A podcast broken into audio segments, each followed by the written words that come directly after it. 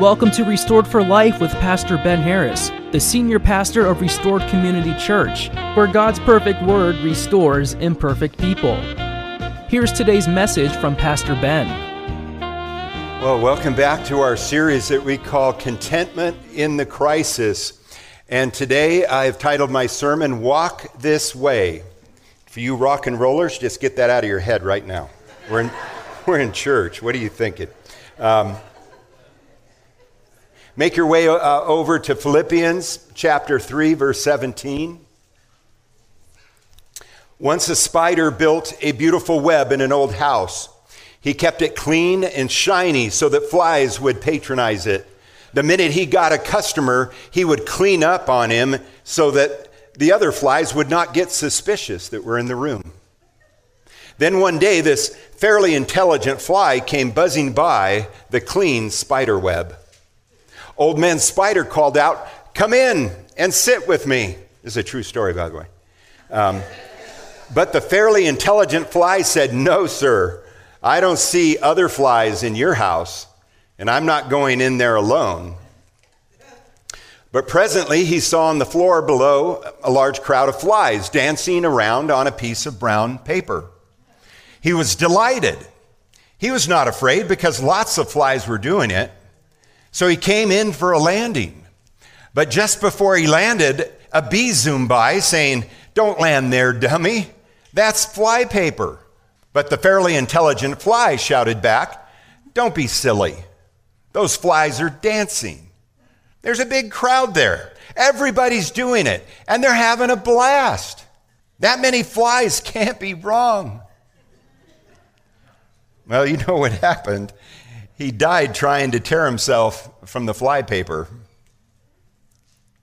Our human nature wants to be with the crowd, and, uh, and we want to be with those and end up following sometimes the wrong people and the wrong crowd.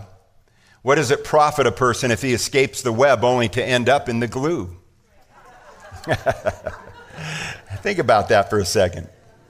The Apostle Paul in our passage today gives us a warning that is great to follow, just as long as the person that you're following and modeling is following Jesus Christ.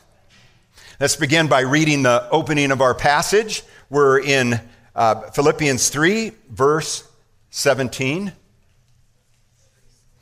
Brethren, join in following my example and note those who so walk as you have us for a pattern. Now, I don't know how that strikes you, but every time I read this, I kind of cringe just a little bit. I mean, Paul sounds a little arrogant here, doesn't he? Follow me. I think for a moment of making this statement about myself, and I assume that you'd have to be living a near perfect life in order to make that statement. But Paul isn't saying he's perfect. We've already dealt with that two weeks ago. He wasn't claiming to be perfect. He's simply saying this. In the Greek, it sounds more like this I'm walking towards Christ. I'm in the process of becoming more and more like him. So exercise your faith. Don't look backwards. We talked about that last week. Look forwards and come with me on this journey. Paul now gives us the two possible reward programs regarding the choice we make during this life, how we're going to walk. Paul says, Walk this way. And the world shouts very loudly, No, walk this way. Let's look at them first. If you take notes, and I encourage you to do so on the back of your bulletin, you can take notes. Number one is this the reward of the world. We're going to see the reward of the world. Verse 18 How many walk of whom I have told you often, and now tell you, even weeping, that they are the enemies of the cross of Christ. As Paul wrote this, inspired by the Holy Spirit, he wept as he held the pen to paper. He, he was weeping when he thought about these people around him that had rejected the cross of Christ, and not only rejected it, but actually went after the cross of Christ so that others would not follow it. They're enemies of the cross. These would include the people that he began, he began to talk about in Philippians early on. These are the wolves and the dogs as well. The false teachers that were trying to urge or lure young in the faith followers of Christ away from the precepts they had just discovered in order that they would follow the false teachers. They were trying to lure them away from biblical teaching, biblical truth, biblical precepts. This is why we must remain on guard for false teachers and strange doctrines that are already arriving here in Idaho, even. I thought Idaho would be the one place they wouldn't arrive in, but the strange doctrines are making their way here as well. They're seeping into the churches right here in Idaho. Paul is talking about people who, unless they find repentance and turn to God through Christ, they're going to spend an eternity away from God, separated in a place of pain. Paul could have been angry and resentful towards these people. He's talking about false teachers. He's even talking about some who have tried to harm him physically and reputationally. Included in this group would be the ones referenced back in chapter 1 who have so much animosity for the apostle that they want to be able to cause him distress while he's imprisoned and helpless and alone. But Paul doesn't react the way that we might think he does. These enemies of the cross of Christ, which he preaches exclusively, he weeps for them. Interesting. Listen, the unsaved of the world are not our enemies. They've been caught up by the evil one, Satan himself. And but for the grace of God, any one of us could be in their shoes right now. What they need, they need Jesus. They need our prayers. They need the truth. And they need our love. They need to see Jesus. Jesus, preaching his Sermon on the Mount over in Matthew 5, says this You have heard it said, that it was said, You shall love your neighbor and hate your enemy. But I say to you, love your enemies, bless those who curse you, do good to those who hate you, and pray for those who spitefully use you and persecute you, that you may be sons of your Father in heaven. For he makes his sun rise on the evil and on the good, and he sends rain on the just and on the unjust. For if you love those who love you, what reward have you? Do not even the tax collectors do the same? And if you greet your brethren only, what do you do more than others? That's kind of expected of you, Jesus says. And when Jesus said that you may be the sons of your Father in heaven, he wasn't teaching that the act that this act of praying for and loving your enemies is going to get you into heaven. We can't work our way there. We know that. He was teaching that in doing this, you will resemble your Father. You'll resemble Jesus. He was teaching that his that what his father said what jesus said he gave his only begotten son that whoever believes in him would not perish but have everlasting life. And that goes across the board even to the false teachers. Even the false teacher if he becomes repentant he will be saved by grace through faith. But until that day they're being used by satan to carry out his bidding and we must not give them a foothold in our churches or our lives for they seek it to deceive even those who are already saved, if possible, Paul wrote. So, letter A in our notes is this These enemies of the cross are headed towards hell. The Bible tells us what the reward is to those who've rejected and twisted the gospel. Paul writes in 2 uh, Thessalonians 1 9, he says this These shall be punished with everlasting destruction from the presence of the Lord and from the glory of his power. They will never get to see heaven. They'll never get to be in the presence of Jesus in heaven. They'll never get to experience the glory of the Lord. And I think sometimes I imagine what hell is like. We all kind of tend to think it's a place on fire, and that's true. We're told there's a lake of fire. But even more, I think, tormenting I imagine that maybe in hell that you can see just over a far off mountain or crest. Maybe you see this, this glory of Jesus' power. and understand for all eternity that you'll never get to be there. I think that's torm- that would torment me enough. When preachers, teachers, or leaders teach a gospel that is void of this repentance we talked about, or they teach this prosperity gospel, they are enemies of the cross of Christ. They're teaching something that's not true. That, that, that grace is something that you have to earn, that salvation is through good works. And they're in jeopardy of eternal judgment, Paul says. These enemies of the cross are headed towards hell. And here's letter B in our notes their God is their appetite for sin. Verse 19 Though, who, whose end is destruction, whose God is their belly, and whose glory is in their shame.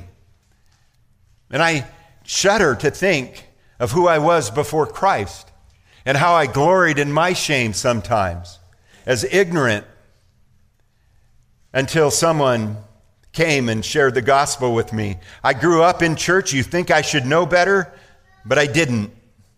It's easy to imagine that these priority, their priority in life is feeding on their own fleshly, sinful appetite. They feast on sin and they glory in it. These false teachers only want to become more powerful, more rich, and more famous. You see these uh, false teachers on TV late at night often. It's probably because they can't sleep because of their conscience. You see some of these obvious ones at late night television. Maybe it's because of their conscience they can't sleep, but you can actually spot them. They're selling holy water, prayer rags, and special anointing healing oil to heal you of what ails. And it just makes me cringe when I trip across one of these guys. All for a price, of course. They're going to sell this to you. They're pleading with you to send in some seed money, they call it. Just send in $29.99 right now to show God how serious you are. Get out your credit card. Here's the number on your screen. Dial the phone. Don't fall for this pitch. God's favor, grace, and mercy, it can't be bought and it can't be sold. It's not for sale. It's freely given to everyone who accepts God's forgiveness, purchased on a cross by Jesus Christ. He bled and died for you, and it's not going to cost you a thing. You just reach out and accept the gift. You just reach out and take it. It's yours for free. Don't get caught up in these fearmongers on television or otherwise. It's freely given to everyone. These people have three or four mansions and jets these enemies of the cross are headed towards hell. B, the, their God is their appetite for sin and fame and fortune. And C, they focus on worldly things. Their attention is on worldly things. Continuing on in verse 19, who set their mind on earthly things. Paul writes it out very clearly to us. The limit of these people's vision of the world and their life is the horizon of self pleasure. They can't see beyond what they want. They can't see beyond the things of, they want sex, money, power, fame, fortune, all these things. That's all they can see. Their horizon ends right there. Their total net worth is derived from worldly assets. Therefore, in the end, they, along with this planet, are going to perish. They will be destroyed along with everything they've, they've sought to, to, to gather together. The sum of their works will be utter destruction and eternal torment, Paul says. Paul brings this simmer now to a boil over in Colossians 3, where he writes, If then you were raised with Christ, born again, seek those things which are above, where Christ is, sitting at the right hand of God. Set your mind on things above, not on things on the earth. There's a greater horizon, Paul says. We're, we're not to get focused on, on these earthly things. We get knotted up about these earthly things sometimes, and it robs our joy. Paul's saying, don't do that. For you died. Remember, we've been talking about dying to ourselves? You died, and your life is hidden in Christ with God. You don't live now. Christ, uh, Paul says, I don't live anymore, but Christ lives in me. And your life is hidden with Christ in God. Verse 4 When Christ, who is our life, appears, then you also will appear with him in glory. One day, I tell you, the trumpets are going to blast, are going to blast loudly. Only believers are going to hear this, I believe. And we're going to look up, and the clouds are going to part. And there's Jesus, and he's going to call us up, and we will appear with him, those that have given their life to Christ. If you've surrendered your life to Christ, then you're going to see this. You're going to be caught up with him in the clouds, it says, and you're going to be with him forevermore. We're going to uh, appear, when, when, when he appears, we're going to see him and we're going to be with him in his glory. Verse 5 Therefore, because of this, put to death your members. See, the, the death doesn't belong in your body now. Put to death that sin and those things that so easily put us off course. Therefore, put to death your members which are on the earth. Here they are. Here's a list fornication uncleanness, passion, evil desire, and covetousness, which is idolatry. Put away all of this stuff. As a believer in Christ, it doesn't belong in your life anymore. Put it away. Put it to death. Because of these things, the wrath of God is coming upon the sons of disobedience. These things are what's going to lead people to, to hell in which you yourselves once walked when you lived in them. Ooh, when I glance at my rearview mirror, there are things I wished I could go back and change. You can't. I know you feel the same way. I'm not alone in here. Some of these things I've numbered in my life, but Paul says, put them to death now because we ought not have them in our life. We ought not coddle them anymore. Do not lie to one another, since you have put off the old man with his deeds and have put on the new man who is renewed in knowledge according to the image of him who created him. Now, this putting off and putting on is interesting. You see, we were born with a sin nature. So picture this garment that we're talking about, this garment of sin. You were born with it. And over time, you just learned to live with it. But at some point, you intersected the gospel and, and here's what happened in what I call this glorious exchange. The glorious exchange is this I have this sinful garment, and I'm wearing it. I can't take it off. I'm headed for hell, I'm headed for judgment. God is going to judge me because I'm full of sin.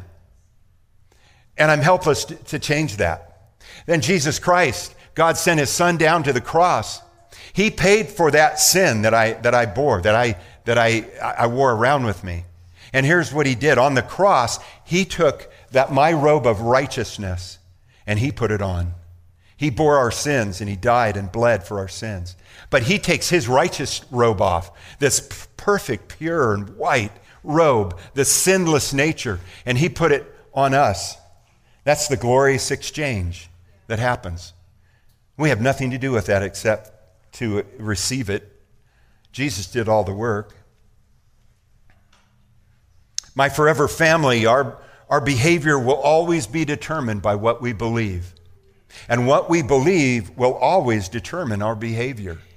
It's important to understand what the word is saying here. It's important what you believe. What you believe it affects everything in your life. Do not be deceived. God is not mocked. No matter the label of clothing that you wear, no matter the title you put on your business card, it doesn't matter how many floors in the office building you've climbed. If your mind is set on earthly things, by that I mean you're thinking uh, of your desires, your passions, your interests, your trust, your, la- your past life, your behavior will always reveal your true identity. That's why it's so important to put on Christ every day. So, how do we do this? How do we put on that robe of righteousness? Now, we wear it, but how do we, how do we live into that robe of righteousness that's given to us? It's very simple. You begin as a student does by being taught the foundational principles in God's Word. You begin to practice those, those principles. You begin to actually live out what the Bible says. What good is it if we know about something, but we don't put it into practice? Here's how you do that. I would tell you this. If you want to grow, you, maybe you've just come to Christ, or maybe you've come to Christ 10 years ago, but you're not seeing change in your life. Let me tell you this if you haven't been discipled, that's the next step. I would do two things. If you haven't been baptized, I would get baptized as soon as possible. Today, a lady is in here. I won't identify her, but she's going in for, for surgery. She's going in for cancer surgery. It's critical. We prayed for her before our service, laid hands on her, asked God for, fa- for his favor. But you know what? She said, I, I don't want to see Jesus. You know, I, I have to get baptized before I go into this, this situation. Before I go to the hospital, I want to take care of this. And she did. She wisely took care of that. Here's the next step. If you've been baptized, then the next thing is you got to be discipled. Here's the thing, you don't know, you know what you've received. If you, if you don't understand the words, walk with someone for a while. I talk about this sometimes, the analogy of Disneyland, of walking in. You've, you've accepted Christ. You've got your ticket. You've got a pass. It's all access. You can go anywhere in Disneyland. But you got this pass and you walk through the gate. And you know how in Disneyland there's that little place there that um, you can see the train go by and there's two big tunnels. There's one on either side. But, and, and they have places to sit and it's made of asphalt. And you can see Mickey Mouse up on the hill here. If you sit down right there, and that's your understanding of Disneyland, I'd feel like I got ripped off. This is it? $192,000 to get into Disneyland? and this is it? Are you kidding me?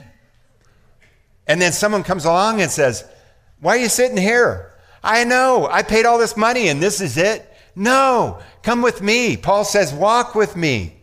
Come with me. I'm going this way. We're going to walk through this tunnel, and your eyes are going to be opened up like they never were before.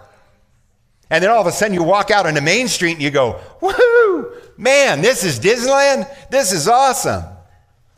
See, that's the difference. So many people come to Christ and then they walk in, into the, the faith, but they don't understand really what this includes. Verse 18 for many walk, of whom I have told you often, and now tell you, even weeping, that they are the enemies of the cross of Christ, whose end is destruction, whose God is their belly, and whose glory is their shame, who set their mind on earthly things. Note to self, these people Paul refers to are not simply lost people that haven't come to salvation, although they are included. These are the enemies of the cross of Christ that seek the destruction of the truth. People who violently oppose all things Christian. They oppose the Bible. These, these are the, this is the uh, offspring of the generation that pulled the Bible out of government, that pulled the Bible out of schools. They're opposed to Christian morals and ethics. They're opposed to the family.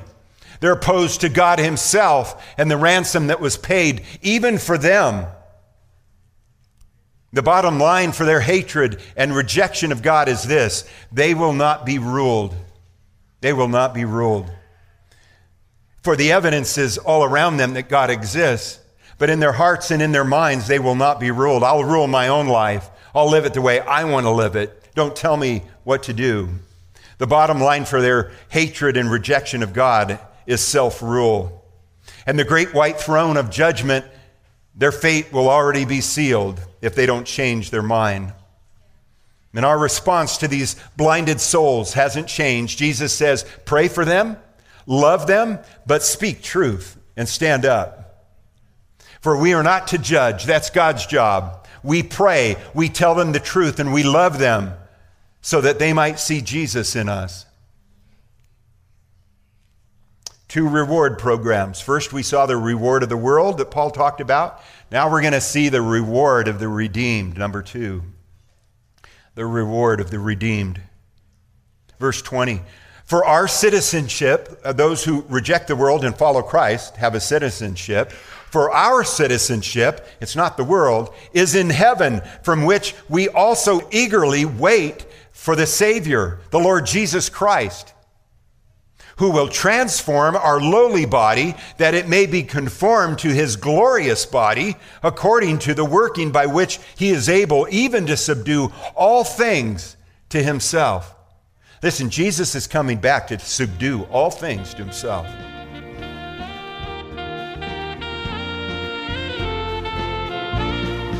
Restored for Life is a radio ministry brought to you by Restored Community Church. Visit restoredcommunitychurch.org to learn more about Pastor Ben Harris and for service times. Join Pastor Ben next time as we set out on a journey to discover the authentic life as Christ followers through obedience to His Word.